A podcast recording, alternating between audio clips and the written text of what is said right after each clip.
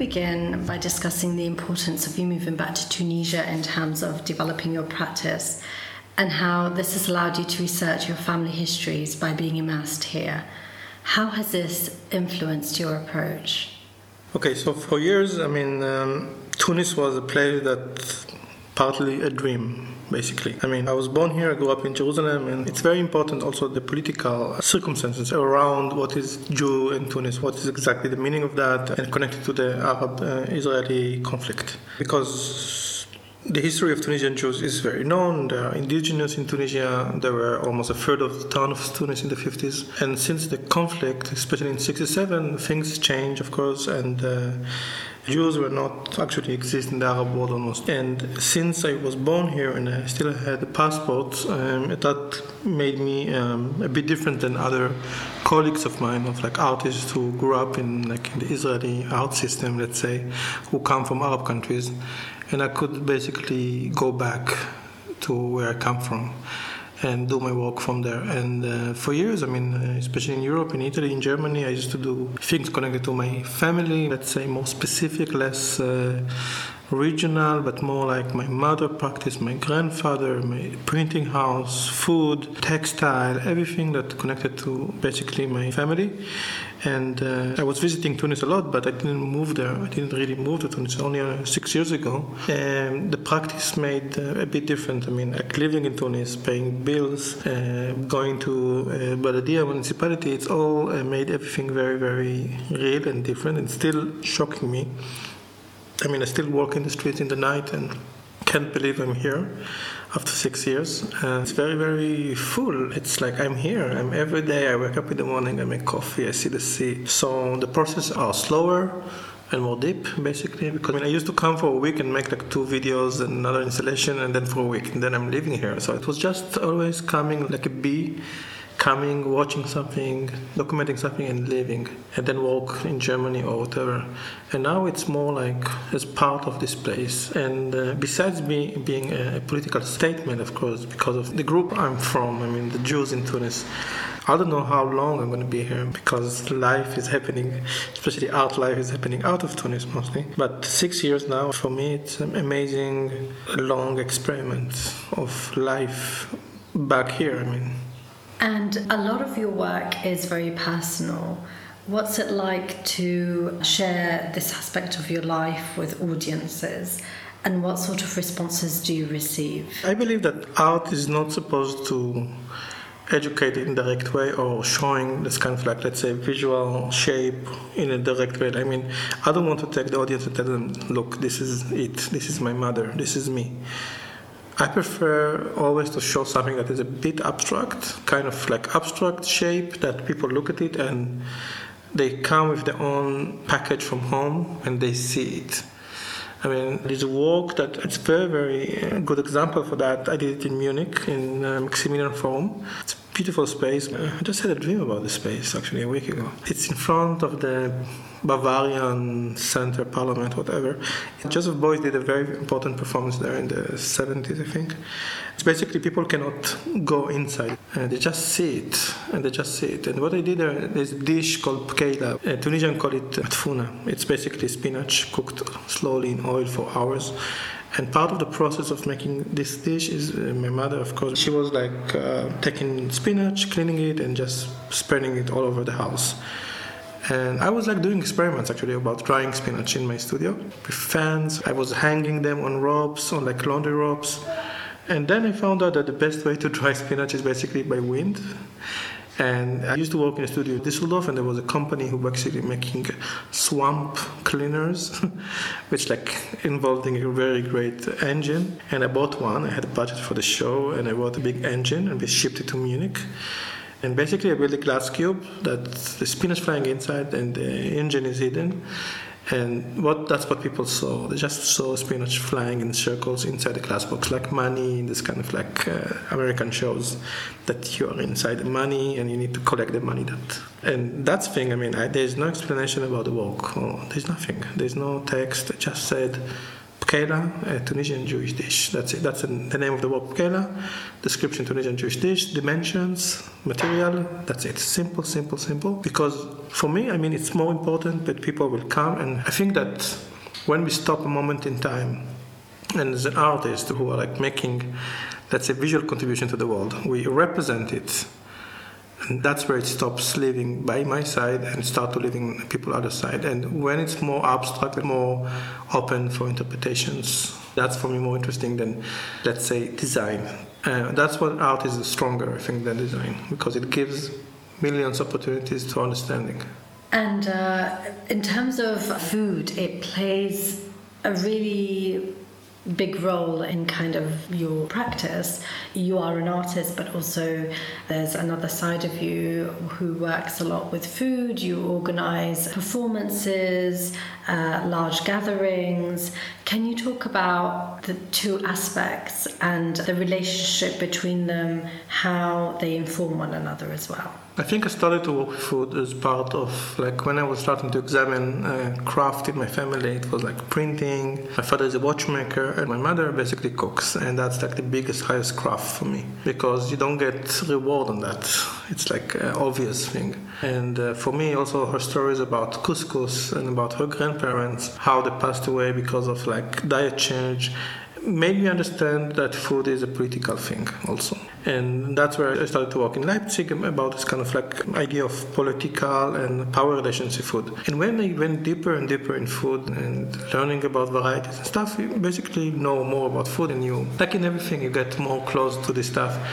I started to do things like a bit more relational. I mean, if there's like an opening and it's connected to something I grew up, I cook something, and then people stay, which is something very, very important. I mean, in an opening, that people stay. They don't leave after five minutes. They stay, they eat, that part of the work. They discuss it, understand the materialistic part through the stomach, through the senses, and uh, from there it's evolved to other stuff basically. I mean, once you started to work with food as part of the practice, I mean, many things happening basically from pure relational aesthetics action, like I used to do with an, an artist that is very famous in that, Rirkrit Tiravanija, is from Thailand, lives in New York, and, and uh, we did once like in a big space just ping pong tables people played and we cooked something and people eat and then they basically stayed in the space for like six seven hours and saw the walks and listened to the sounds that we did. It was completely an experience that for us the original idea of art that you basically come and your senses and your memory starting to work parallel to what we are trying to do and we're not trying to direct it. I mean i like that things are not directed that they are a bit chaos so it's supposed to be done by the audience. And if the audience and the people they can be artists they can be enthusiasts they can be like bypassers from the streets which is the best of course. Are playing part in this kind of like event that's the most interesting part in everything. Yeah i was there for the intervention which you did for Dora's exhibition and it was interesting how you almost translated her paintings and her approach, the elements which she brings in her work onto a plate or a picnic throw on the floor. Yeah. And there was another element of kind of humor to that as well. And for me, it felt as though it was a community coming together, experiencing the work in a different way with the complement of your own input. When people come in a space and stay, it's a big success. Because then people basically can relate more to stuff I mean, if you watch an artwork for years, the same art piece, you will have hundred stories about it after, because you will always understand something else. And what we have, I mean, it is kind of like very fast uh, rhythm of life. I mean, I mean, I know I've been to many, many galleries and museums. I don't remember anything. I remember maybe 2% of what I see. It's because we don't have time. We pop from place to place and we try to change stuff. I mean, I really want people to stay, especially when you do a show. I mean, you walk for months on a show and then you for five minutes and they leave. So what I did there was basically a picnic, which is like people sit down and eat. I mean, and part of it is there's some connection to the paintings and stuff because it was like when you stay in a place. I mean, that's what's happening. I mean, you are becoming part of the place, and this is also connected to where you live in a country. You become part of the country. And when you live in a space, you become part of the space. And uh, I saw her video, and for me, it was chickens moving around. Basically, it's like things meeting but never meet. And of course, it's for me, and of course, for everyone else, it was something completely different. And that's what's more beautiful about live chicken running around you, and people, you know, pet them. Some people saw it as a lunch, I don't know. Some people saw it as an object moving, and everything is basically having another layer, and it's not only stuffing yourself. I also like the aspect of uh, you collaborating with Dura as an artist. Do you collaborate much with other artists? Uh, not a lot, actually, because usually my stuff are very, very specific. But I would do working now with an artist from New York about a magazine. We do together a magazine. We're just pouring uh, images to a paper of both of us. It's connected to servitude.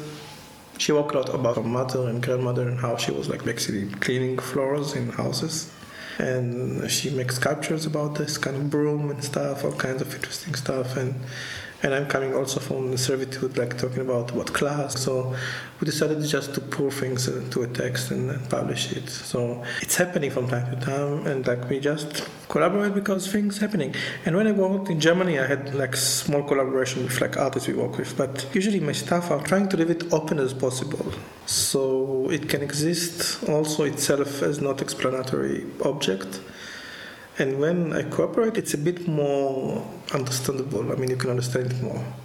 Because you need to explain yourself to the other artist. And that's already a problem. because you choose what to put and where to put, and then you don't trust only your instinct. So, I mean, I don't do a lot of um, collaborative works, but I do it sometimes. And moving on from there, I wanted to ask you a little bit about returning to Tunisia. Can you explain what the scene is like here? And what structures and models offer opportunities in supporting you as an artist? It's a very good question. Tunis have a few uh, things that other places doesn't have. Mm, it's very complicated, but public spaces are not something that is very common here. It's like more commercial spaces. It's because of Tunis used to be a tourist destination. And I think it's not only about art, also like the intellectual scene. I mean, for people who come from outside of Tunis to Tunis, they don't look for intellectual. They look for the blue doors of Sidi Bou Said and they look for good fish. Because it's a reduction that we are all experience of in Morocco, in Tunis, in Greece also, which have a good history of philosophers. I mean, still people go there to have a fish and to lay down in blue and white. And if it's not blue and white, they complain. So there is this part which is like part of like post-colonial, post-dictatorship, and the other part is that because it's a small city, everything is mixed here. I mean, art is not a, a real profession yet. And I'm not saying it in a deductive way that people need to be it's a profession but uh, when art is not treated like seriously as a profession like you study art or you become an artist as a self-learning artist and you are working in art everyone do many things together. And this is because of a lack of resources basically. If you finish art school and you see that even your teachers they don't support themselves only from art but they're also designers they do posters they do this they do comics they do many things together. Or music or everything or cinema or architecture i mean it's like a big mix of stuff which makes it very interesting of course but doesn't put the focus on i mean if in, in europe or in new york I, I meet artists in a week of just coming to visit and a friend of mine we go there and we go there and finally you sit down with artists and you see opportunities and you understand the gallery i mean here it took me a few years to understand the galleries exist even and then you know like it can be like after five years here i know there's a show in Kram photography gallery and i'm like what do you mean? I live in Kram and there's a gallery photography. I mean you would think that in a small city it would be easier to understand who is actually here and what they do but because of the reason I said before, it's actually different and harder to get from London or from big, big sin cities. Because in big sin cities, you have basically the big monsters like the Tate and the ICA and this and then, and then you have the other one, and then you have the commercial galleries, and then you have the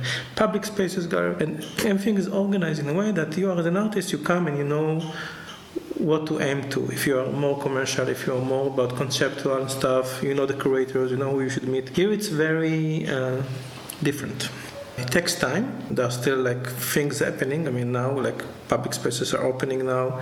We still don't know what to do with them. They are still necessarily as culture centers because that's how you can survive still in Tunis. You cannot survive by being contemporary art center that is basically not governmental and not commercial. It's very hard to sustain something like that in Tunis. So even the new spaces that are opening now, they say we are culture. So you should have cinema there because that's how you make income. And you should have a music shows there because that's how you make income. And you should have a dance performance there, because that's how you make income. That stuff, I mean, we, I know it. I mean, it's a problem that we know. And even in Marrakesh, which is a bigger city and more rich city, they needed biennale or two biennales just to define. I mean, what is an art scene, and that made a lot of problems with the old artists who felt replaced. And it was a big, big fight between the contemporary artists and the old artists who felt they are the artists on Marrakesh with the paintings and everything, and suddenly they were not invited to the Biennale. And so this kind of stuff are um, old world, new world. Uh, if you're part of the world, I mean, as an artist, or you just do your scene, it's something that is very complicated, and there's no good and bad, and there's no high and low, and there is no right and wrong. And do you have an idea of what kind of structures might be able to uh, come in place to allow these opportunities to happen? Spaces, big spaces with good management, good curatorial, living team, and stuff like that. There's a new place in Tunis now that's opening. My friend Camille, she's uh, running it. Uh, It's French, so it's very hard for me to say it, but it's always I always make a mistake when I say it. And it's not only on her control or the managers or the it's always about like uh, money issues and public attention. I mean, sometimes you need to do not only art, you need to do things that are more fun to attract people. But if you have uh, 20 Tunisian artists will show the work, and you know, it's about management, it's about spaces that are attractive, that have attractive activities, including shows, including performances, including talks. This stuff are like uh, interesting. Probably it will change some shifting here of thinking of art and maybe provide a space for artists from different disciplines and regionally to come together and to discover each other. Yeah, but it should be managed because I mean artists cannot manage stuff unless it's artist-based run.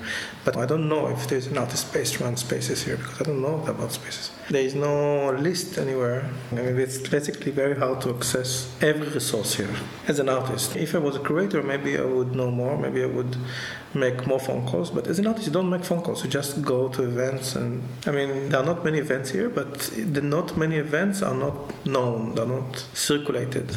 And this is something that can change with some kind of infrastructure, some kind of like journalism. And lastly, I wanted to ask you what you're working on now, and can you share some upcoming projects that we should look out for?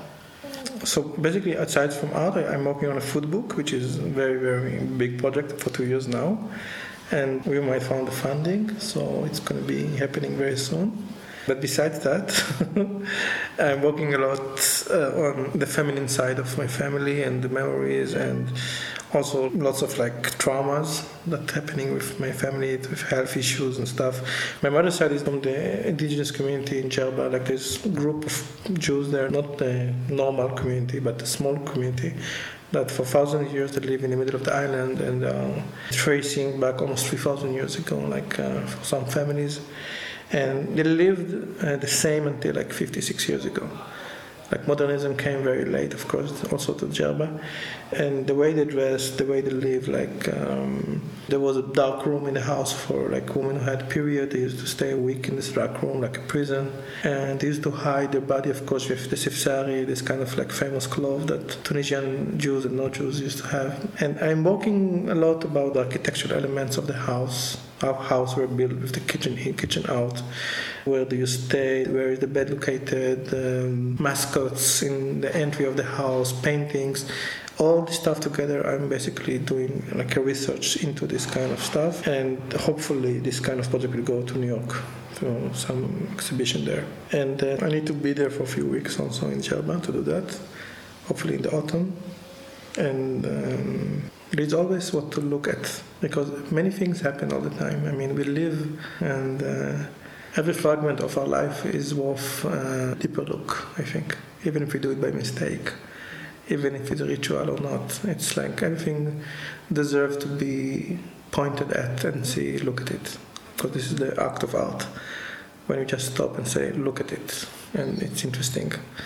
See how this person walked from his house to the market every day. Why he chose this path? Why he's wearing these clothes?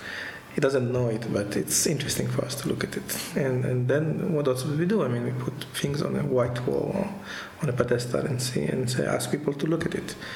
And every time we stop for a minute and freeze the moment and create something new, I mean, and this is the same action I do in German now. I'm looking at stories and I'm taking them from my perspective to other stuff, and hopefully this body of works will be like finishing in a few months.